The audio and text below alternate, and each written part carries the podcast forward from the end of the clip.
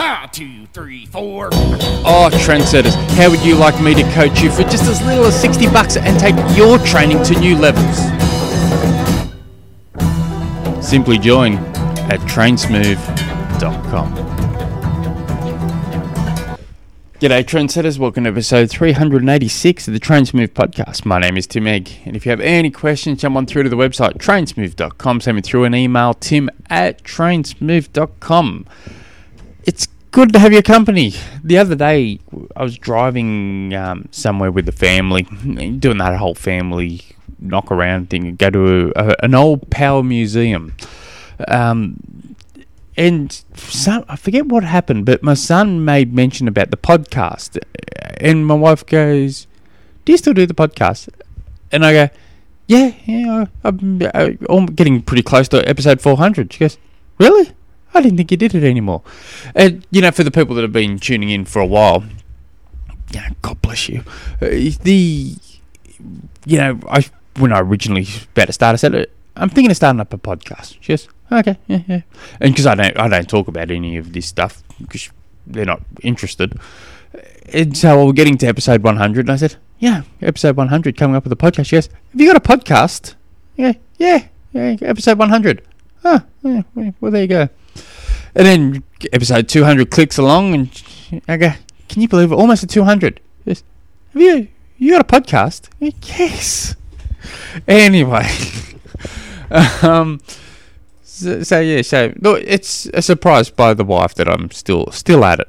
Anyway, today's question, I'm trying to find it. This is, this, maybe I shouldn't have a podcast because I can't, I'm not exactly organised. Comes from Unmen, who writes, "What the hell is CTL, ATL, TSB, TSS?" So he's uh, and he writes I'll, I'll explain all this in a second i read about them on training peaks and watch videos but i still ha- don't understand it a what is the applications of each data point? two also can you explain normalized power versus average power a how can this information be applied so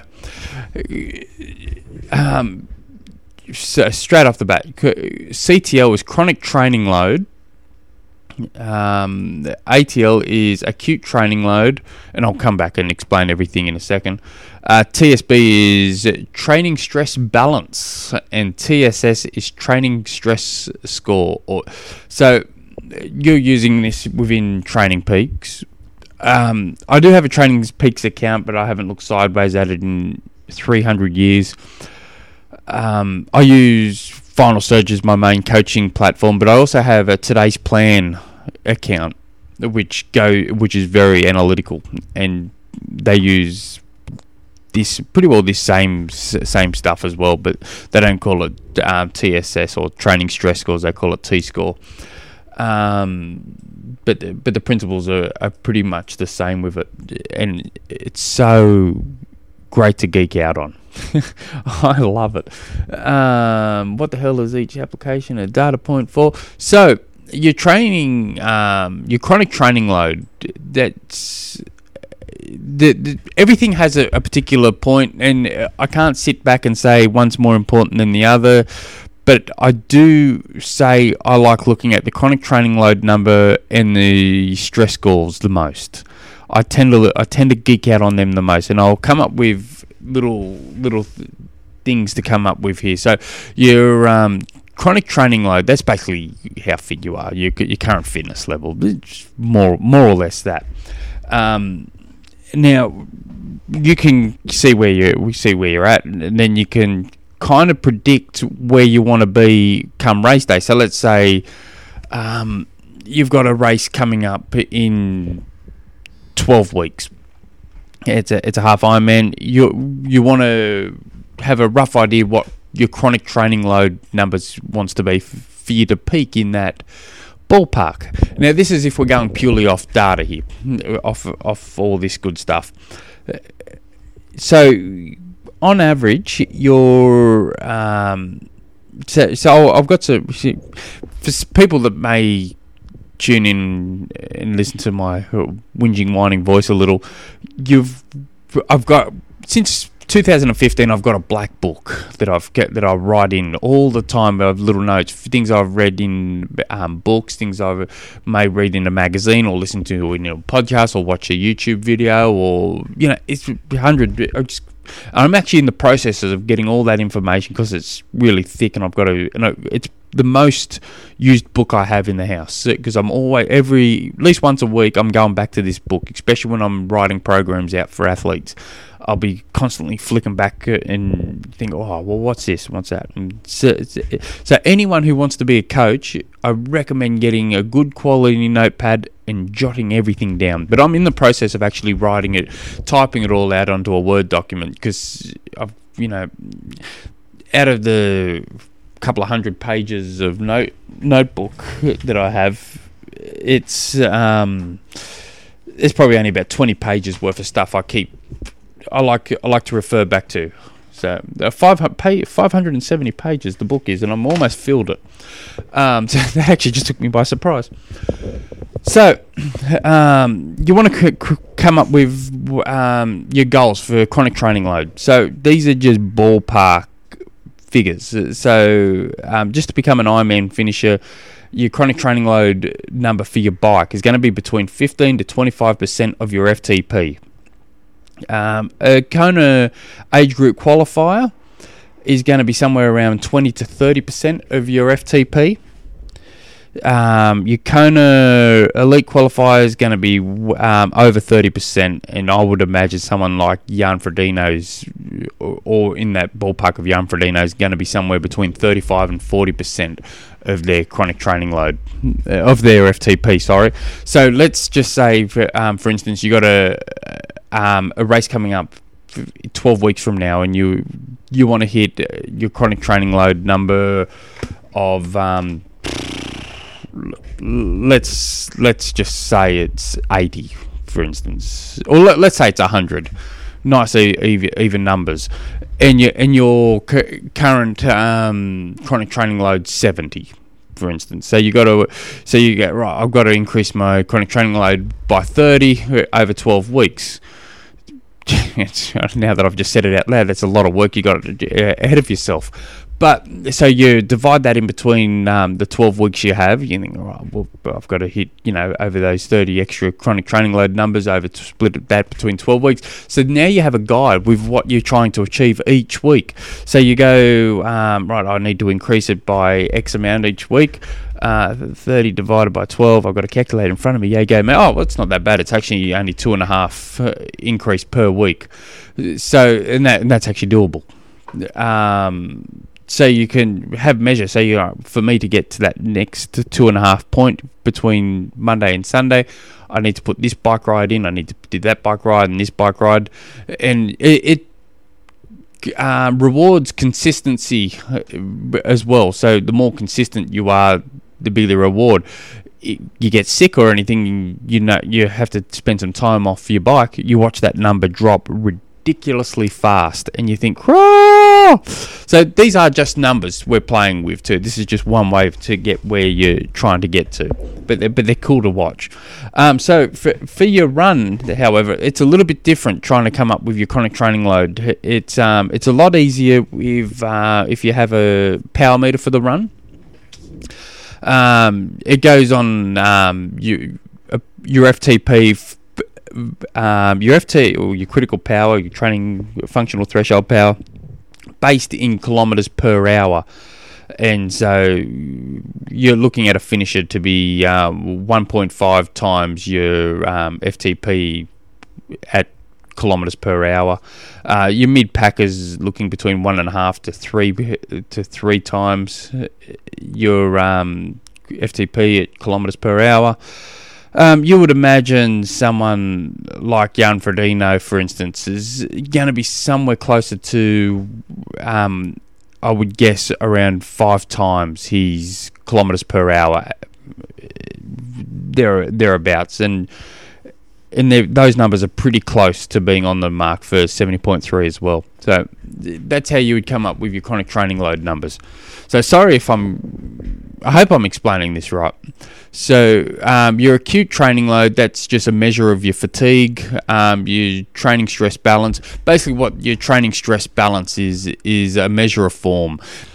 So, it's a balance between chronic training load and acute training load. Uh, form comes from between um, when fitness is high and freshness is positive. So, when your acute training load and chronic training loads are high, the results are going to be in the negative when it comes to, to um, training stress balance. Um, the, the, this one becomes a little bit more important um, when you're tapering. More than anything, you'll see these things really change. Or if you're becoming really inconsistent, you think, oh, crikey. Uh, your training stress scores there, um, there's a number I like to, to, to look at more than anything. I think for um, depends what your goals are, depends how important they can be. If your goals Kona, I think your total stress score becomes um, and a lot of this becomes important when Kona's the goal. Um, but your stress score becomes probably that little bit more important when um, when Kona is on the target. I think the um, what's the word I'm looking for here? I think the payment to get into Kona is you need a solid six months, twelve months would be better, but at least six months straight of your to- of your total stress score to be around one thousand plus per week, and you don't want that dipping too far under that very often, if not at all. So that that's uh, that probably does become a lot more important when we're dealing at the front of the pack athletes. And so, and then you're, um, I don't know if you've said it, you, another a key indicator, a key number to look at, well, to help gauge all this too, comes from your um, intensity factor as well. So, and that that's basically quantified of your normalized power. Um, so your other one is your normalized power. What is it? Oh, can you explain normalized power versus average power. So your normalized power, if if you're um, the they are different. Your average power is going to be generally a lot lower than your normalized powers because it's taken into account. Um, normalized power takes into account that you're going downhill. You've got a bit of you know stopped at slowing down for lights or whatever. So it, it can take a lot of the bollocks out of it, what you're doing. So your no, average training power should be lower because you think, oh, well, I did roll down that hill, not pedaling a while, or only, you know, I went from an average of 200 watts down to 100 watts in the tailwind. You know, I was just cruising. Also, it's a that's it. A lot of athletes talk about normalized power and average power. Um, it's not. I don't. I struggle to think it's that average power I don't find important at all. Normalized power, yeah. Um, I don't find it as important. I do, it's nice to look at when you're analysing a, a, race or a particular session. You can look at your first 30 minutes versus your last 30 minutes and then middles and break it all up nicely. Has that other little bit of data point to look at. Um, and then you can if you had a race that was pure flat and your race watts were 200 watts, well, then you would expect your normalized power and your average power to be pretty damn close to each other. Um, and, and that's cool to see, but that doesn't happen very often. Um, but I, I, heard just the other day, um, I was listening, I w- I won't mention his name, but it was, it was a pretty, pretty well known coach who was saying, uh, talking about power meters, and they're saying all you got to do is set your watts uh, for what you want to do on the race and just stick to that. It's just like cheating. And I was thinking to myself, did he just say that? I, I could not disagree anymore. Um, it was such a bizarre, and I'm sure I'm taking him out of context. And I'm sure he meant something a little bit different on on the verges of what I'm about to say, but just say, oh, you know, I've got to average 200 watts. I'll just sit at 200 watts. No, that's um. I think that's a recipe for disaster. You you've got to, you know you, yeah you should if you're going to race by power, it's good to have a power number set to for race for race day. And you get and you can have a guide about what those power numbers are on the website trainsmooth.com. Up on the resources, click on resources and go down to um, race day power or something like that. It is, but it'll give you percentages. But um, but you need an idea of um, let's say you're going to be averaging 200 watts for your race. Well, that that that's nice, but what about uphill? What are you going to do downhill? What are you going to do in a headwind? What are you going to do in a tailwind? These are all numbers you need to know. So it's just sitting on the same number for a race. I've never had a race where, and none of the athletes I coach have ever had a race where you can say, oh, just sit on 200 or just sit on this number and hold that for the entire race. It doesn't quite work that way. Um, so I thought that was a bit irresponsible of them. But it, it, I'm having a side note here, so I do apologise. But um, but for yourself, um, yeah, unfortunately, Final Surge, the my main coaching program I use, doesn't offer the all these cool stuff. Unfortunately, and I think they will eventually. Um, but at this stage, they're they're chasing other things. Um, but you'd be surprised how close we get using just knowledge, um, feedback from athletes, um, you know, just history. I guess I'm, I'm I'm really struggling to find the words, the right wording here, but you get close to these numbers by just normal, consistent training and having a proper mud map to that final um, start to the starting line to to the race. So while these can be can be important, they're far from necessary, and I would argue most athletes don't look sideways at these numbers. Um, but the data-driven athletes, yeah, they they like they love all this, and I do love all this stuff too. I, I can geek out all day at these sort of numbers and, and look at trends and think, oh, well, why, why did that spike there and it didn't go, and why did it drop so much? And then you, you, can, you can pick up on trends, but it, it also helps more for creating a, a, a nice, even mud map to, to race day. I hope that helps. I think I've just confused everyone even more. But um, oh, I have to write a blog, I think and describe um, and write out all these percentages on, on all that so everyone can click on and have a little looky. If you guys have any other questions, jump on through to the website trainsmooth.com. Until next episode. Hooroo.